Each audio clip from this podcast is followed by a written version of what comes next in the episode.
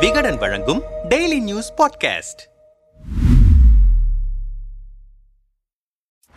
பாதியில் வெளியேறிய ஆளுநர் முழு மரியாதை அளிக்கும் வகையில் நடந்து கொண்டோம். ஸ்டாலின் விளக்கம் இந்த ஆண்டின் முதல் சட்டமன்ற கூட்டத்தொடர் இன்று ஆளுநர் உரையுடன் தொடங்கியது. அதில் அரசு தயார் செய்து கொடுத்த உரையை ஆளுநர் வாசிக்க வேண்டும் என்பது மரபாக இருந்து வருகிறது. ஆனால் ஆளுநர் அரசு கொடுத்த உரை தயாரிப்பில் பல செய்திகளை தவிர்த்துவிட்டு வாசித்ததாக கூறப்படுகிறது. இது தொடர்பாக பேசிய முதல்வர் ஸ்டாலின் ஆளுநருக்கு அனுப்பப்பட்ட உரை குறிப்புகள் ஏற்கனவே ஆளுநருக்கு அரசால் அனுப்பப்பட்டு அவரால் ஏற்பளிக்கப்பட்டு அதன் பின்னர் அச்சடிக்கப்பட்டது. இதைத் தொடர்ந்து இன்றைக்கு அனைத்து உறுப்பினர்களும் கணினியிலும் தேவைப்படும் உறுப்பினர்களுக்கு அச்சிட்ட பிரதிகளாகவும் வழங்கப்பட்டிருக்கின்றன. நம்முடைய திராவிட மாடல் கொள்கைகளுக்கு முற்றிலும் மாறாக செயல்பட்டு வரும் ஆளுநரின் செயல்பாடுகள் முற்றிலும் எதிர்கொள்ள இயலாத நிலையில் இருக்கிறது. அரசின் சார்பாக நாம் இருக்கின்ற காரணத்தால் சட்டப்பேரவை விதிகளை பின்பற்றி ஆளுநர் உரையை தொடங்குவதற்கு முன்னர் எங்களது எதிர்ப்பு எதனையும் நாங்கள் பதிவு செய்யவில்லை. பேரவையில் மிகவும் கண்ணியத்தோடு அரசமைப்பு சட்டத்தின் கீழ் உரையாற்ற வந்துள்ள ஆளுநருக்கு முழு மரியாதை அளிக்கும் வகையில் நடந்து கொண்டோம். ஆனாலும் எங்களது கொள்கைகளுக்கு மாறாக மட்டுமல்ல அரசின் கொள்கைகளுக்கும் மாறாக நடந்து கொண்ட ஆளுநர் தமிழ்நாடு அரசு தயாரித்து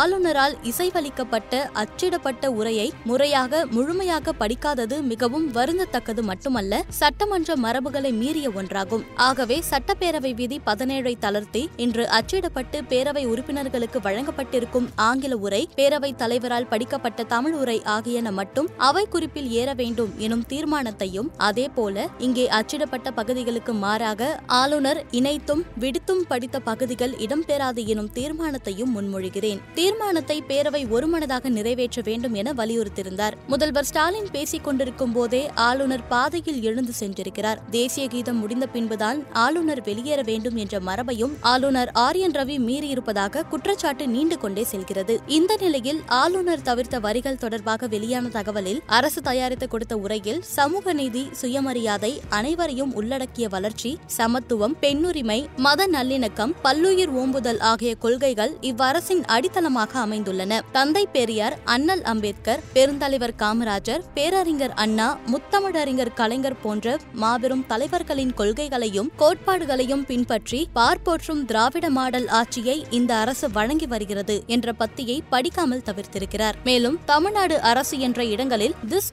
கவர்மெண்ட் என மாற்றி படித்திருக்கிறார் இது தொடர்பாக பல்வேறு கண்டனங்கள் எழுந்திருக்கிறது. ஆனால் பாஜக தலைவர் வானதி சீனிவாசன் ஆளுநர் உரையாற்றும் போது ஆளும் அரசு கூட்டணி கட்சிகளை தூண்டிவிட்டிருக்கிறது. ஆளுநரை தம் சித்தாந்தத்தை பரப்பும் நபராக அரசு கருத முடியாது. மாநில அரசு ஆளுநர் ஒப்புதல் பெறாமல் அவருடைய உரையை படித்தாக வேண்டும் என எப்படி கூற முடியும் என தெரிவித்திருக்கிறார்.